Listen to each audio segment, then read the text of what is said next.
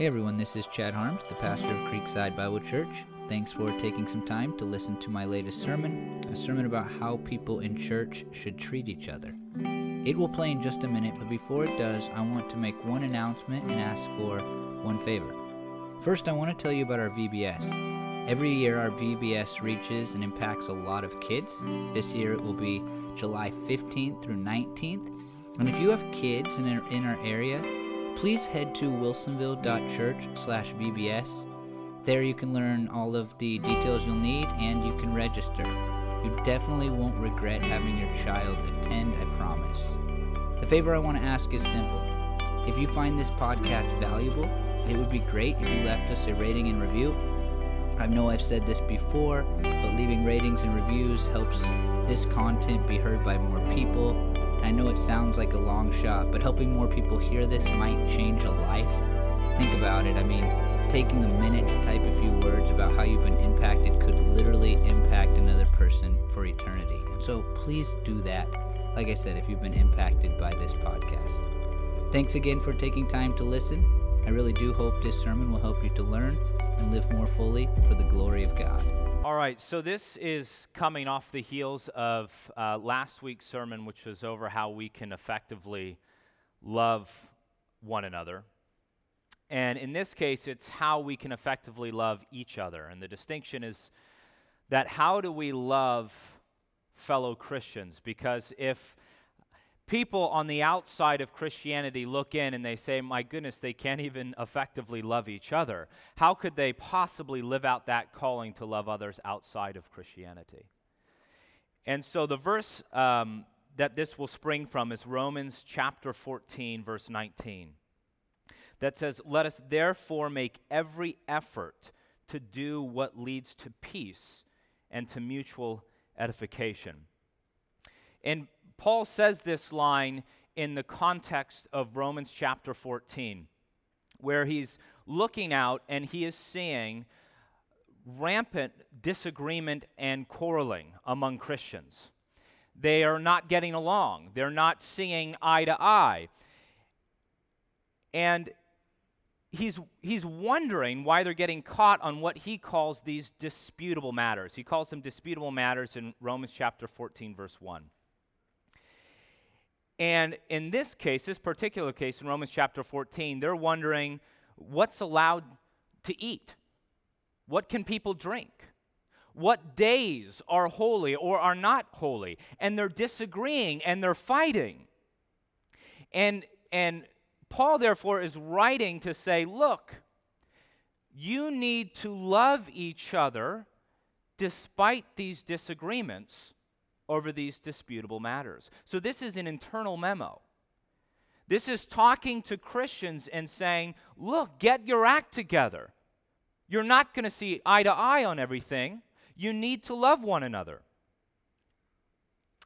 And the reality, when I was reflecting on this, I was thinking about the ways in which Christians disagree. And I was thinking, my goodness, we disagree a lot. We even quarrel sometimes over these disputable matters. I was, uh, I thought about uh, my childhood, for instance. Um, my, my mother and one of her friends often disagreed about what kids could watch. Um, I, I a, a, bizarre memory, my mom is, is denying that this ever occurred, by the way, so I'll put that proviso. Um, but uh, there were a lot of things that I could watch growing up. Um, I, I couldn't watch something like The Simpsons because, you know, the, the father would choke the son sometimes when he got angry. Uh, and uh, they would say things that weren't always the most appropriate themes. Uh, I couldn't watch The Simpsons. Um, I couldn't watch a show called Ren and Stimpy, though my dad watched it one time and I saw him laughing. I do remember that. Um, but bizarrely, I don't know where this came from. I couldn't watch a show called Care Bears. I couldn't. It, was, it wasn't allowed. And it's because these Care Bears would care for people using the magic of love. That's right, magic. And I remember going over to my friend's house. Uh, they were brothers, Lance and Chase. And I went over to their house. And if they put on Care Bears, I had to walk out of the room and said, Look, I'm better than this. I can't watch Care Bears. You know there's magic in it. Can't you put something sensible on, like Power Rangers? Right? Where a bunch of teenage boy and girls get into super suits and fight these summoned monsters? That's better. And so I, I, I remember this bit that this um, uh, comedian, he's getting more and more popular. His name's John Crist. He's a Christian comedian. And he asked some of his followers to send them uh, the reasons that they weren't allowed to watch certain shows uh, in their Christian household. In fact, I actually, I've got a, a few more because I asked some of you um, some of those shows. Uh, one of them was uh, they couldn't watch Little Mermaid um, because Ariel disobeyed her father. Uh, Bambi, because it's against hunting and the Second Amendment. I don't know how, how those became essentially Christian things, but okay. Um, oh, Care Bears, of course, is on here because uh, it's demonic. I mean, mine was it was magic. I don't, I don't remember demons, but um, Harry Potter, of course, because witchcraft. Uh, Rugrats, because uh, Angelica was disrespectful. Uh, um, magic School Bus, because magic on that one, of course. Uh, Land Before Time, because evolution. And also Pokemon, because evolution. I heard that one. Cat Dog, which is about a cat and a dog that are like put together. Um, and that's because that's not how God intended it.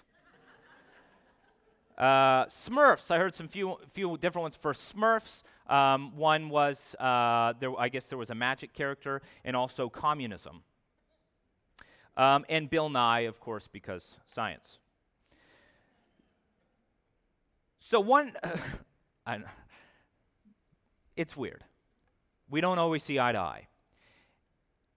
And one of the things that we can at least agree about as Christians is that we don't see eye to eye on a lot of things. In fact, I, I work in, uh, in Christian education. Uh, I'm a teacher, so I'm around uh, kids all the time. And by extension, I'm around the kids' parents, or at least the parents' values, right? And so you see this, this wide variety of differences if, if it's, um, you know, when a kid can date, right? You'll have kids uh, don't have a limit at all. Maybe it's 14, maybe it's 15, maybe it's 16, maybe it's 18, maybe it's when you move out and you're responsible for yourself, right? There is differences in what you can wear, when you can wear it, how you can wear it. There are uh, differences in hygiene, certainly, I can tell you. Some parents are teaching different values with respect to when you ought to take a shower. There are uh, differences in uh, dancing. My school doesn't allow dancing because it was there were so many uh, parents conflicted on this issue. We just said no dances at all. And in fact, I heard one parent describe dancing this way. They said dancing is a vertical expression of a horizontal desire. okay?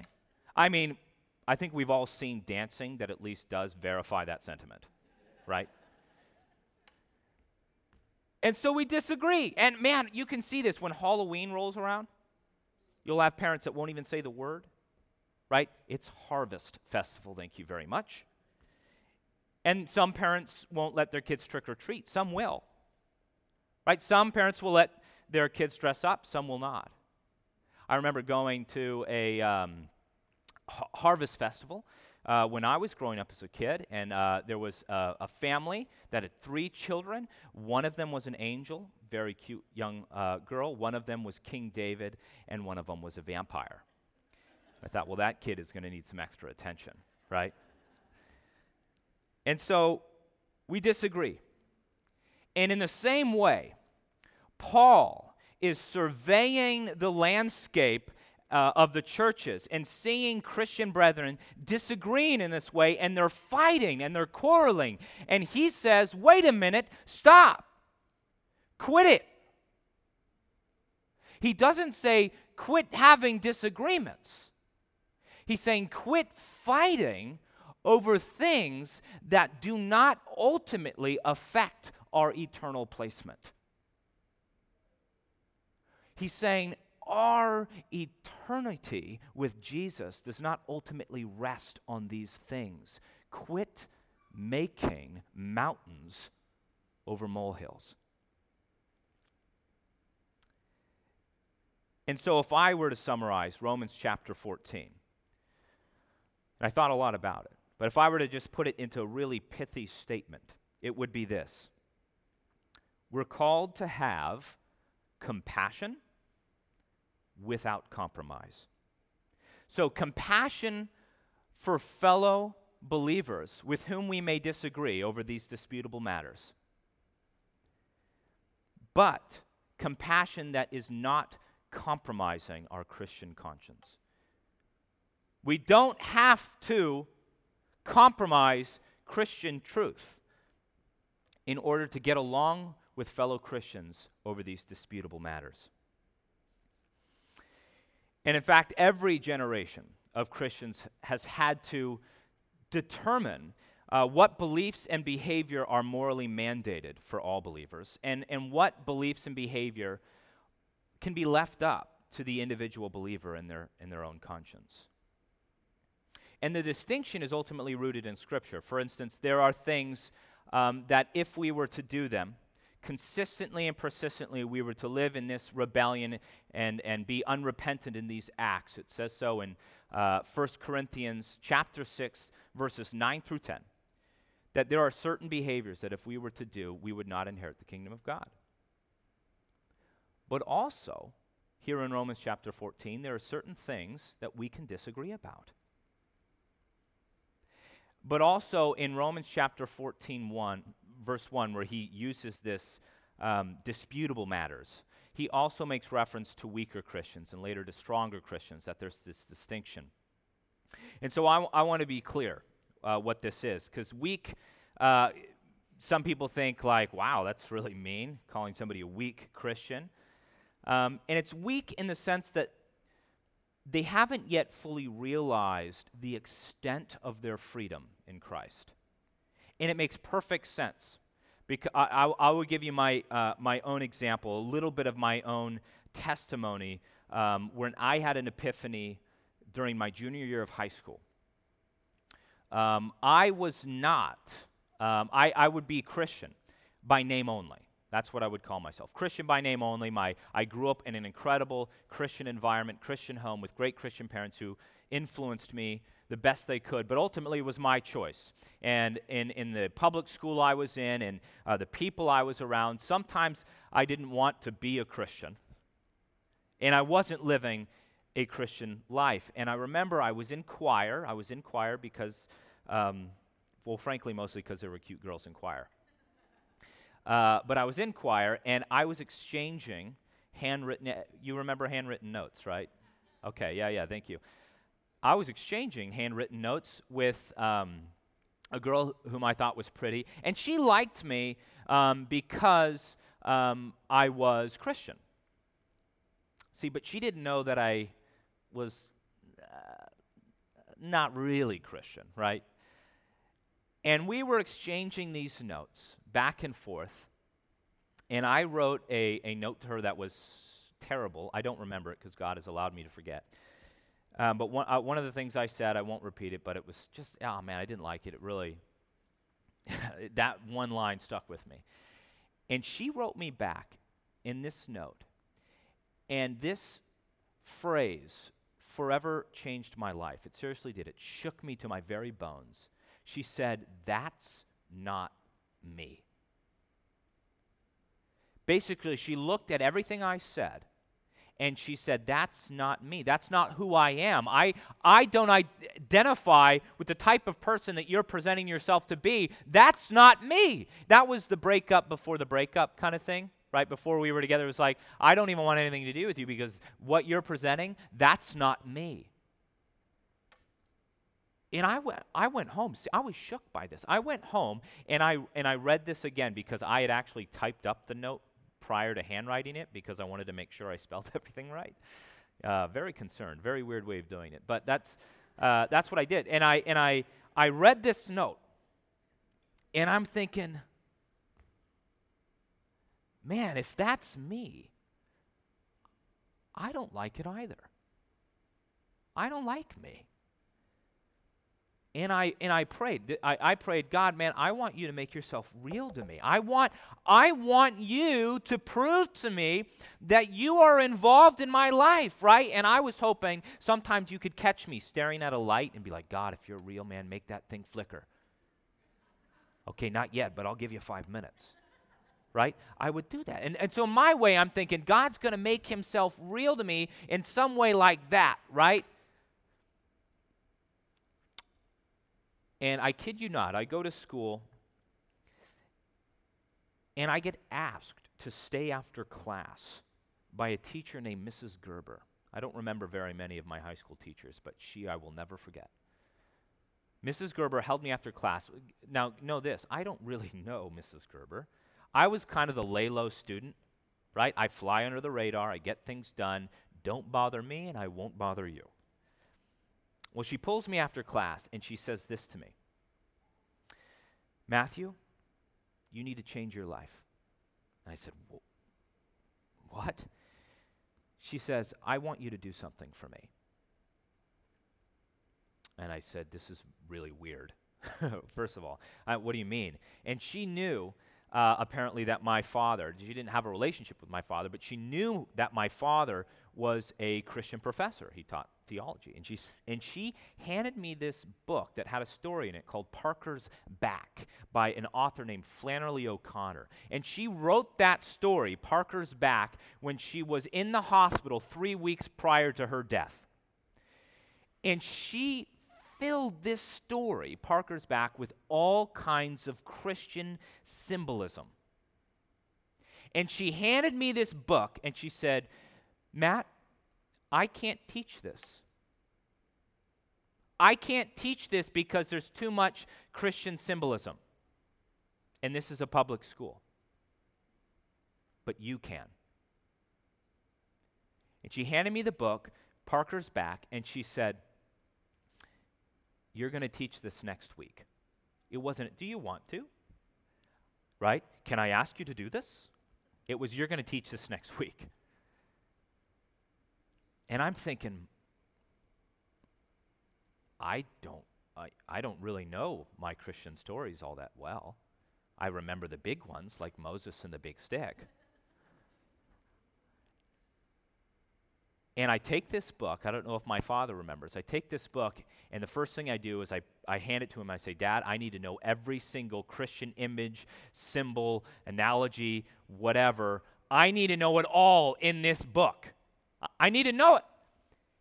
And so he goes over this story with me, and I am seeing for the first time, really, my own stories, my own Christian stories, in a new light. And I am falling in love with them. I'm like, this is awesome. And then I get to teach this before my class. I get to talk about how God is working in even these other stories that people are right. It's bringing a new light. And I. I see the hunger that my fellow public school classmates have for this. And I know it's a hunger because when I'm teaching it, I have it myself. And I'm like, man, I want more of this. And I remember my life radically changed. But this is one of the things that I did.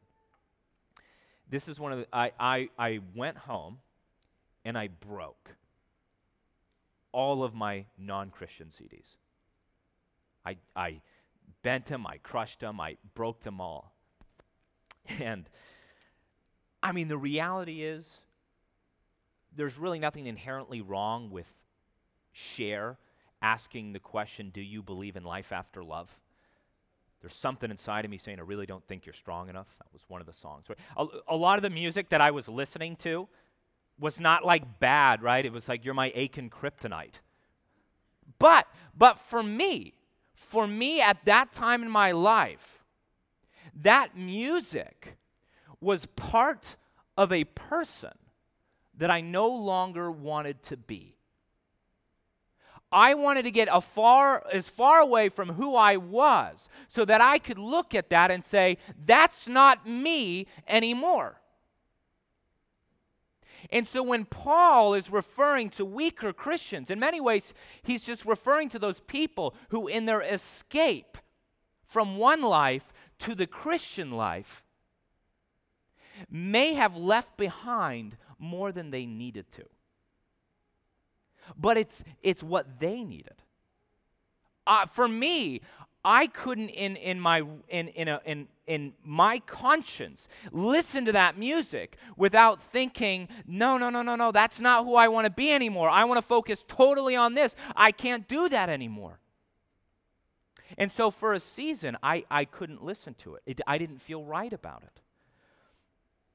And uh, I mean, now in my life, there's a um, very popular mu- music artist now, or he's getting even more popular by the name NF. Anyone here NF? Okay, some people. NF, he's a Christian. He's a professing Christian. He's um, got some great music. But he, he says, I am a Christian, but I'm not, I don't make Christian music. It's, he says, um, it's, it's kind of like a, uh, a, a plumber who's a Christian. They're not a Christian plumber, right? They're not putting Christian pipes under your sink right? It's not like this one I prayed over. This one's going to hold extra strong, right? The epoxy is godly epoxy. Right? He just says, I, I'm a Christian and I make music. And he has this incredible, um, incredible song called Why Do You Leave Us? And it is a song about his mother who died of an opiate overdose and left he and his siblings behind. And it is just a lament of a son who is angry, who is confused, who is broken, who is sad, and who misses his mother. See, and I can listen to that. I have no qualms with that. Even though it's not a worship song, it's not explicitly Christian. I've, I've come farther now. I understand some of my liberties in Christ. And so Paul then is is looking at it in this way. He's saying, Look, you, you can have compassion for people who are at different stages in their life, right? Some people, for them, doing certain things is a product of a life they want to escape. It was different in Paul's days what they were escaping from. But we still, in, in our Christian journey, everybody has come from a different background. Everybody has come from a different place. People have different baggage. And we, as Christians, rather than disputing over these things, rather than quarreling over these small things, he says, remember what's important. But before we can do that, when you are getting in a disagreement, the first thing you have to do, if you want to have compassion without compromise, you need to know whether or not what you're dealing with is a disputable matter. And so that's the first thing I want to focus on is is it a disputable matter? And I want to read um, a little bit more of the context in Romans chapter 14, verses 14 through 23. And it says this I am convinced being fully persuaded in the Lord Jesus that nothing is unclean in itself. He's talking about food. But if anyone regards something as unclean, then for that person it is unclean. If your brother or sister is distressed because of what you eat, you are no longer acting in love. Do not, by your eating, destroy someone for whom Christ died. Therefore, do not let what you know is good be spoken of as evil. For the kingdom of God is not a matter of eating and drinking, but of righteousness, peace, and joy in the Holy Spirit. Because anyone who serves Christ in this way is pleasing to God and receives human approval. Let us therefore make every effort to do what leads to peace and to mutual edification. That's that, verse we started with. Do not destroy the work of God for the sake of food. All food is clean, but it is wrong for a person to eat anything that causes someone else to stumble. It is better not to eat meat or drink wine or to do anything else that will cause your brother or sister to fall. So, whatever you believe about these things, keep between yourself and God. Blessed is the one who does not condemn himself by what he approves, but whoever has doubts is condemned if they eat, because their eating is not from faith. And everything that, that does not come from faith is sin. So, as an example of a disputable matter for Paul in his time, he looks at those who refuse to eat meat for spiritual reasons. They either refused meat uh, because it was uh, maybe offered as a sacrifice to a pagan god, which was very common, or because uh, they were afraid that it wasn't kosher if they're coming from a Jewish background, and they haven't been able to put behind them yet those dietary restrictions as a Jew. And the reality is that these um, celebrations or these sacrifices were so immersed in the social and civic life at the time. So, Paul is writing in a Hellenistic environment. That is, it's a, a Greek and Roman environment. And there was no separation of church and state. There were more idols than there were people. And people who were sick or had other things going on, they were always trying to appease whatever the next God was. And in doing this, um, there ar- arose a problem as a Christian. Because what, what would happen is that they had these thing called Isthmian games, uh, where they would, for instance, um, worship the sea god Poseidon. And they would have all kinds of sacrifices. And what did they do with the meat afterwards, after these sacrifices? Well, they sold it. So it would go to the marketplace. And so many people who were not observers or believers would buy this meat, not thinking twice. And while Christians could avoid the ceremonies, they could avoid the places where they were offering um, these sacrifices, now they couldn't always avoid confronting this meat. Sometimes you didn't know at the marketplace where this meat came from. So that's why it said some people didn't eat at all. They didn't eat meat at all. They said, because I can't verify the origin of this meat, I'm just going to be a vegetarian because I want to make sure that I never get any of that secondhand idolatry. And there were some who were saying, well, wait a minute, I don't believe in idols. There's nothing that an idol can do to change the substance of the meat, so I'm perfectly fine in eating this. But then, it, to, to make it more awkward and more strange, you had people who you might be invited over to eat at someone's house. Right? You had uh, family and colleagues and, and other people who could be devotees of another God. You don't know whether or not that meat had already been sacrificed and sanctified for the sake of some other idol. You don't know that. So, what do you do? And this is the problem that they're dealing with at the time. For some people, who escaped that life. They escaped the life of idols. One thing that they left behind was the meat entirely. They said, That reminds me too much of my old life. I can't eat that meat in good conscience, knowing where it came from. I can't do it. And to give you an example, this is actually still happening uh, today for some people. I remember a few years ago, I was talking to a um, Korean a missionary and one of the things that was happening is that uh, in Korea, they have a thing called jesa, which is uh, when they sacrifice a meal to their ancestors.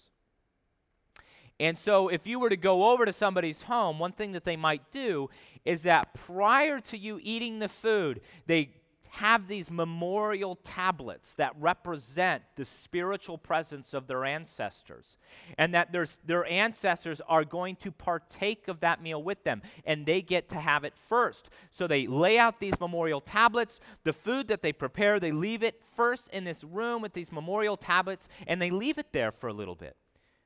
And they leave it until the, um, they, they change it up how it's done now, but it used to be that the oldest male would clear his throat twice. and that would symbol we can go in now. Now there could be a younger son that, that does it, but it's by and large very similar. And they'll go into this room and they'll spread this meal out and they'll enjoy this meal that was already given to the ancestors. And so some of the Korean missionaries had a real big problem with this I don't want to tacitly approve this ancestral worship, and my eating doesn't do that? And others are saying, look, I don't, I don't believe in it. It doesn't affect the food, right? Nothing has changed with the food because it's, it's meaningless to me. I can eat the food with a free conscience. And others are saying, if I were to eat of it, I would feel like I was approving. Well, guess what? If that person who's feeling that way and says, I, I don't know that I can do it with a clear conscience, and they do it anyways, well, Paul says, You've done wrong. You've done wrong. So there is something with our motive, with our heart, right? It's the wrongness of a behavior is not simply located in the behavior itself, but in the heart of the person performing it. Uh, Jesus had, had done this already. People said, well, murder's wrong. That's true. And Jesus says, hate is too. I want to locate where the root of the problem comes from. And it is the heart. And if your heart's not right, if your motive is wrong, then that thing that is clean for you becomes unclean. And so, while this is not totally relevant for most of us, you're not all Korean missionaries, I suspect, there are still disputable matters, some of which I've already gone over, but there are disputable matters that we have. You know, whether it's the dating or card playing or drinking or dancing. I think we've all heard of people who disagree about this. There's probably disagreement in this room, and that's fine. But there's even more than that. Right? If, if we were to survey our Christian landscape and see what other people are seeing, there is uh, disagreement theologically. My goodness, there are Wesleyans and Calvinists and Baptists and Anabaptists. There are Lutherans and Pentecostals. There's disagreement over ecclesiology. That's how a church should be run. The church governance should we be Episcopal, Presbyterian, Congregational? People disagree about these things. And Paul is saying, despite all that theological diversity among Christian brethren, despite it being manifold and everywhere, you're not going to agree on every dot and tittle. So we have to recognize what's paramount and what's truly important. And this, uh, I'm going to uh, teach you sort of a big word. Um, traditionally, those matters over which we can agree to disagree has been labeled adiaphora adiaphora. It actually comes from Martin, Martin Luther, who was in charge of the Protestant Reformation of 1517 when he broke from the Roman Catholic Church. He had a second hand man named Philip, Philip Melanchthon, and he came up with this term adiaphora. And it's been called indifferent things. They're indifferent things in the sense that all sides view them as ultimately unimportant with respect to somebody's salvation. Um, so according to Paul, you know, now people will view them as important. For instance, at that time, it was very important to, to me not to listen, listen to Christian music. So it's not important in the sense that uh, some people don't view them that way, but unimportant with respect to whether or not somebody's salvation rests upon this. Uh, it doesn't prevent someone from inheriting the kingdom of God. And so we, we refer to them as disputable matters because we can go one way or the other. But if there are disputable matters, I want to be very clear there are also indisputable matters. Scripture, for instance, speaks about uh, murder, hate, lust, adultery. These things are indisputable. The Old and New Testament are very clear on things. God has judged these things, He's spoken about these things already. In fact, Christians are told to exhort, to rebuke, and to hold other people accountable, other Christians accountable to these things. In fact, Matthew 19 says sometimes we might even need to discipline one another in order to keep these things true and in the church. But we're not supposed to be judging each other. And that's because the things like murder and lust and adultery have already been judged. They've already been judged. God has already pronounced judgment on those things, and so we know where we stand. And some, some other things are very easy. I will give you an example of uh, the resurrection. If you want to be a Christian, you have to believe in the resurrection of Jesus Christ.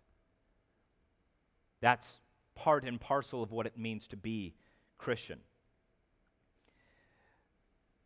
And I, I mean, if, if we didn't believe in the resurrection, then one, we, we'd be living in sin still. Everything we believe would be futile. We would believe in people who were liars. We would be affirming a lie. And everything would essentially be meaningless. And so these, these things that we have to believe in order to be a Christian are traditionally known as either essential Christian doctrine or dogma. Dogma sometimes gets a bad name, but those beliefs that you have to believe. So if someone comes up to you and says, Look, I'm a Christian, but I don't believe Jesus Christ was a real person, you can safely say, You're not a Christian. Doesn't make any sense, right? It doesn't. I, I believe that this building was built by architects, uh, but I don't believe architects exist. Those beliefs are mutually exclusive. It makes no sense, right? It, would be like saying, I believe there can be married bachelors or squared circles, right? That they're, they're mutually opposing. And the analogy that I would use is um, um, I, just if you could imagine for a second, I don't want to draw this out here, if uh, that you were, um, the whole world ended. I like thinking about these sorts of things. That's weird. You know, like the dystopian endings of things and, you know, government ends or whatever. But imagine this is total Planet of the Apes type thing, right? Everything is, uh, is covered in, in huge layers of sediment and all of our history is forgotten. And uh, this uh, thousand years from now, humanity is still around, more primitive, and they're d- rediscovering our past. And they see these roadways littered with these weird things with wheels. And they come to find out while studying our, our weird language that we refer to these things as cars or vehicles. And there's this movement that grows. This movement that looks at these things and says, you know what? I think that these things, cars, moved. Not only that, they moved by some internal power source. They could move from point A to point B. And there are people who say, no, no, no, no, these are statues or monuments to dead robots or whatever, right? There are, there are people who disagree and say, no, no, no, these things didn't move. It doesn't make any sense. And then there's this other group, and we'll call them the Great Movement. They believe that these things moved. They all agree that if you want to be a part of the Great Movement, you have to agree that cars moved by internal power. And then, and then you have the really like high up people in the, in the great movement, and they're opening up the engine and the, and uh, the trunk, the front, whatever car, whatever. They're opening up the front part, the hood. Ah, there it is. And they're looking at the engine, right? And they're studying. And someone's saying, "Look, I think this thing ran on air." Not entirely wrong. You need an air intake. And another person says, no, no, no, no, no. This had some sort of source. You see this pipe going to this tank. It had some sort of liquid source that helped it move. That's true, right? And they're disagreeing over how this thing could move. Right? And then they start fighting. And they're saying, it moved this way. No, it moved this way. And Paul would look at that and say, shut up. It moves. It moves. You don't always have to know how or why. Just believe that it moves, right? In the same way, Christ died for you and it worked. You don't always have to know how or why it worked. You know, you have the people saying it was penal substitution. And others saying it was the satisfaction theory, it was the ransom theory, it was all of these ideas of how atonement worked. But the reality is this don't spend your time quarreling over these things. Just know what is essential to believe and make that what's important. Don't make the dot and tittle important. Don't make mountains over molehills. Don't make issues where there doesn't need to be an issue. I am guilty of doing this wrong. I, will tell you, when I was in, uh, uh, in the youth group at this church, actually, when we met in Tualatin at a uh, Christ Community Church, it was a Reformed church. If you don't know Reformed theology, that's fine. They believe in a thing called TULIP total depravity, unconditional election, limited atonement, irresistible grace, and perseverance of the saints. That's theological stuff. Ba ba ba ba ba. Who cares, right? And and I, you know, I like to argue. I do. It's a problem. Ask my wife. And I, there was this girl. She's a sweet girl. She, I'm a youth leader, mind you, and uh, she believes this stuff. And I'm thinking, I am going to get her to change her mind. Right? And I write out this essay of why she's wrong about all these things. And I just lay into her. Like, don't you know that you're wrong? I want you to be right, but you're wrong. Right, man, I could just tell as I'm, I'm laying into her that I, I'm really putting her off. Right? Where, where love should overflow, I had, allow- I had allowed instead quarrelsome things to overflow. Where, where I should have let my love overflow, I let problems reign.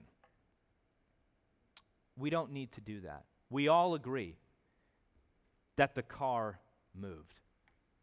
We all agree that Christ rose from the dead and it worked. And it worked. And if we spend our time over these disputable things, Paul says we're not making anybody stronger. All we're doing is causing weaker people to stumble. We are creating roadblocks where we should be creating freedom of movement. So, wow, okay. The second point I wanted to make then that flows out of this is that we shouldn't be flaunting our freedom. Because what Paul does in verse 14 is he states an assumption that helps explain how this can be such a big issue, how the eating meat can be a big issue. He says, I know and am persuaded in the Lord Jesus that nothing is unclean in itself, but it is unclean for anyone who thinks it's unclean. So you see what he's explaining? He's answering the question how can eating and drinking something that you believe is, uh, is clean? How can eating and drinking something that you think is clean be wrong? Really, there's nothing at stake here, right? You can't, if, if there's nothing wrong with it, then someone who eats it has done nothing wrong. That's just what follows, isn't it? No. Paul's response to that is to agree that all foods are clean. And then he goes on to explain how they can become unclean, right? It's like saying that if you eat food that isn't poisoned, you're not going to be poisoned. And that's what people are thinking. And Paul is saying, well, the poison isn't coming from the food itself. The poison is the poison that you provide. So, uh, we already know that Paul agrees that all food is clean. In fact, he uses this argument. He agrees with it because the earth is the Lord's and the fullness thereof. He uses that as a justification when the Corinthians were having this same problem. He uses that in 1 Corinthians 10 26. Uh, he, he could have also quoted Jesus in Mark 7 15. Jesus said this There is nothing outside a person that by going into him can defile him. And Mark later in Mark 7:19 explains this and says this is Jesus declaring all food clean. So in themselves all foods are clean, but he does not agree, Paul that is, that nothing is at stake with how you eat what is clean. And he, he makes this clear in verse 14. He says, I know and am persuaded in the Lord Jesus that nothing is clean in itself, but, but, but, but, but, it is unclean for anyone who thinks it is unclean. So the clean food becomes unclean for me if I think it is unclean when I eat it. And the reason is because it's not coming from faith. If I do something that I think is wrong, I've done something wrong because it's not coming out of an overflow of joy and contentment that I have in Jesus. It's not, in my opinion, coming from the freedom that I have in Jesus. It's coming from some sort of other pressure. I feel like I need to do this. I feel like I want to do this. Um, uh, and an example I would use, I'm going to skip ahead a l- little bit, is imagine two Christians, a first century Christian, two first century Christians. One's Demetrius and the other is Clement. Those are first century names. And both of them are former idolaters. Okay, so they both of them used to sacrifice meat to some sort of idol. And when they gave up their old way of life, Demetrius said, I need to cut everything out. Right? I am not going to sacrifice to idols. I'm not going to go to their shrines. And I'm certainly not going to eat any meat that's coming from those things. And Clement, in the same way, says, I'm not going to participate in those sacrifices or go to those shrines. But now that I know, now that I know that those idols are just meaningless, empty things, and, they, and nothing has effectively changed with the meat, I can eat the meat. And so Demetrius and Clement have concluded different things. One of them has a free conscience to eat it, and one of them does not. And then all of a sudden, Demetrius and Clement see each other at the market. And, and what does Demetrius see? He sees Clement buying this meat. And so he, conf- he confronts him. He says, Clement, what are you doing? We've escaped that way of life, right? We've escaped that way of life. Don't do it. And rather than talking to him, he tempts him. And he scoffs and he says, My goodness, don't you realize the freedom that we have here? Have some. And Demetrius says, No, no, no, I can't, I can't. And then Clement cuts off a piece and he hands it to him and says, Look, you can eat it, it's okay. And Demetrius eats the meat. Not because he has a free conscience to do it, but because he's pressured by another believer to do it. His mind isn't clear. He, it doesn't sit right with him, but he was tempted by another believer to defy his conscience. What would Paul say about this? He would say both people sinned. Why? Because Demetrius defied his conscience. He went again, he did something and ate food that he thought was unclean. And because his motives were not pure, his heart was not in the right place, it was unclean for him. And Clement was wrong because instead of just talking, instead of, of just telling him why he was doing those things and not tempting him to, to replicate his behavior, right, he got him to defy his conscience. Paul calls us not to flaunt our freedom. If someone comes over to your home, for instance, and you like a glass of wine with your meal, but they don't drink at all, well, what do you do? Well, Paul's clear. You don't flaunt your freedom. Right? You don't say, come on, just have a glass. You can do it. The Bible's fine with it. Timothy, right? Paul had Timothy drink wine. Jesus made wine at a wedding. Come on, just drink it. You don't know their story. You don't know what's, what they came out of. Maybe they came out of a life of alcoholism. Maybe they saw people in their family, and for them, it, it is too much a part of an old life. Right? Sometimes when you escape to Christianity, getting close even to the life you once had is too tempting. And so you make walls where you have to in order to stay away from those things.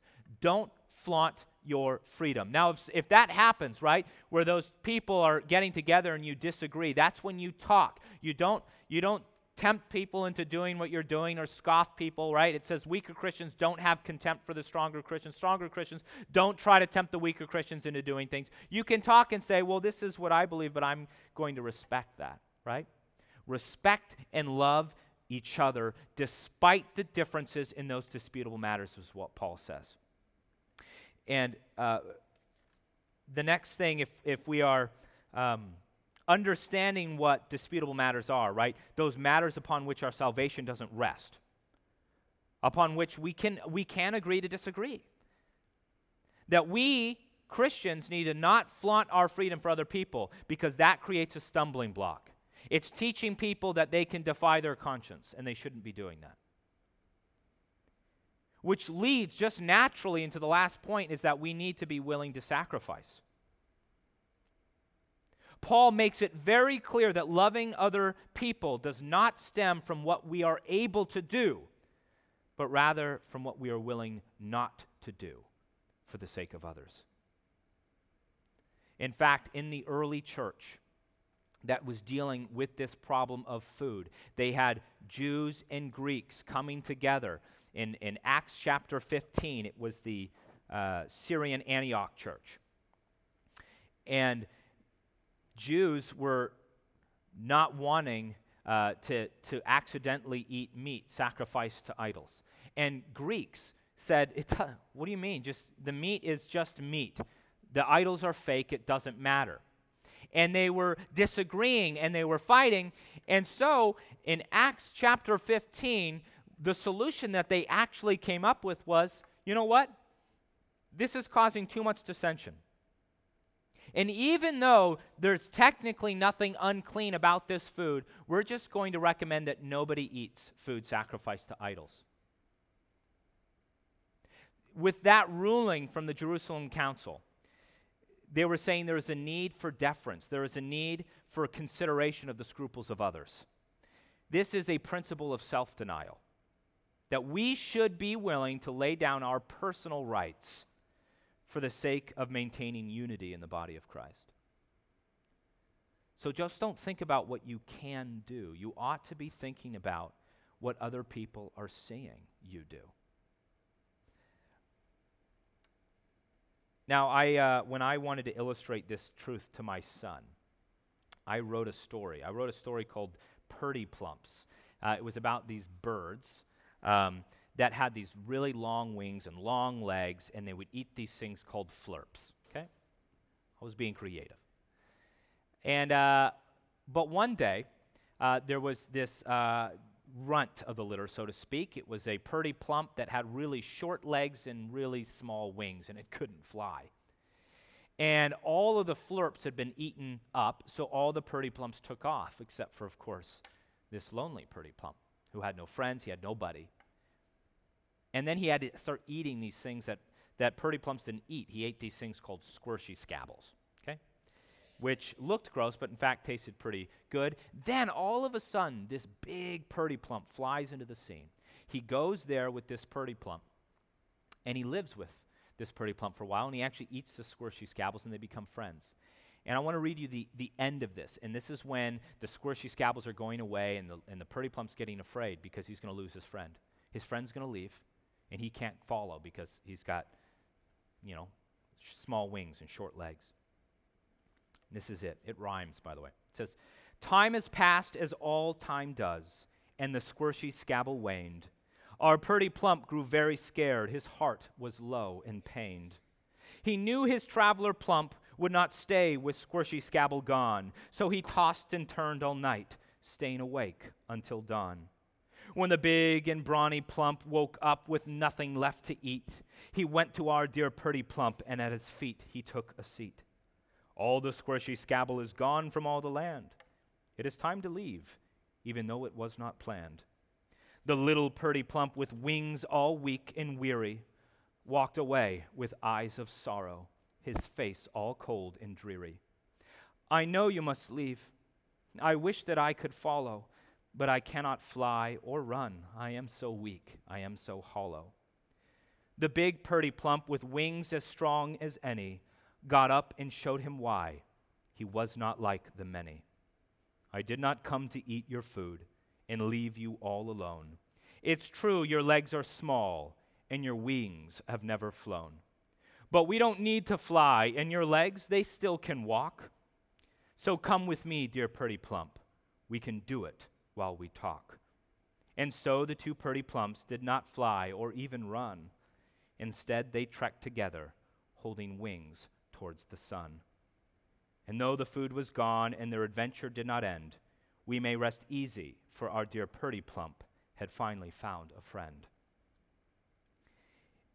And when I was writing that story for my son, the, the point that I wanted to illustrate was that it's not always about what you can do, but rather about what you're willing not to do for the sake of other people.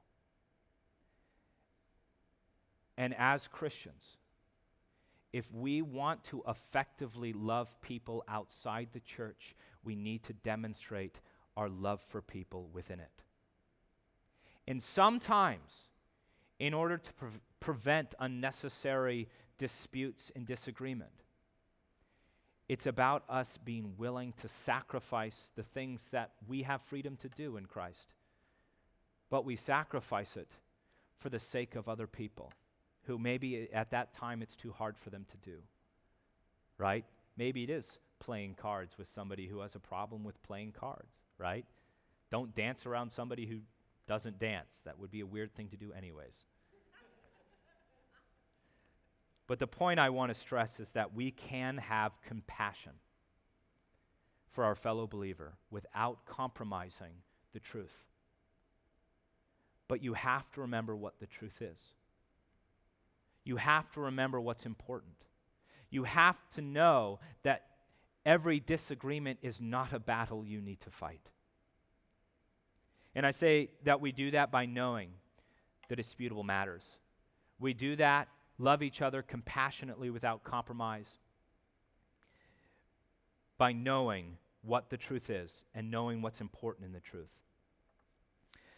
So I, I leave you with that. That we don't want to flaunt our freedom and we want to sacrifice for the sake of other people. Because if we can effectively love each other within the church, we are far more useful to those outside it. So please pray with me. Lord, I just thank you so much that you are a God who works in our hearts and understands our motives. God, I pray that we would be Christians who have joy and freedom in you. God, but we would not flaunt our freedom to those who have a difference of opinion, God. That we would not try to force other people into things that they're uncomfortable with, God. That we would encourage people to follow the conscience that you gave us. God, I thank you so much for how you convict us. I thank you so much for how you move. God, and I just pray that we would be a body of believers that knows how to love each other despite disagreement so that we can effectively love other people. God, I just thank you that you are a big God, a great God, and a God who loves us. In your precious and holy name, amen.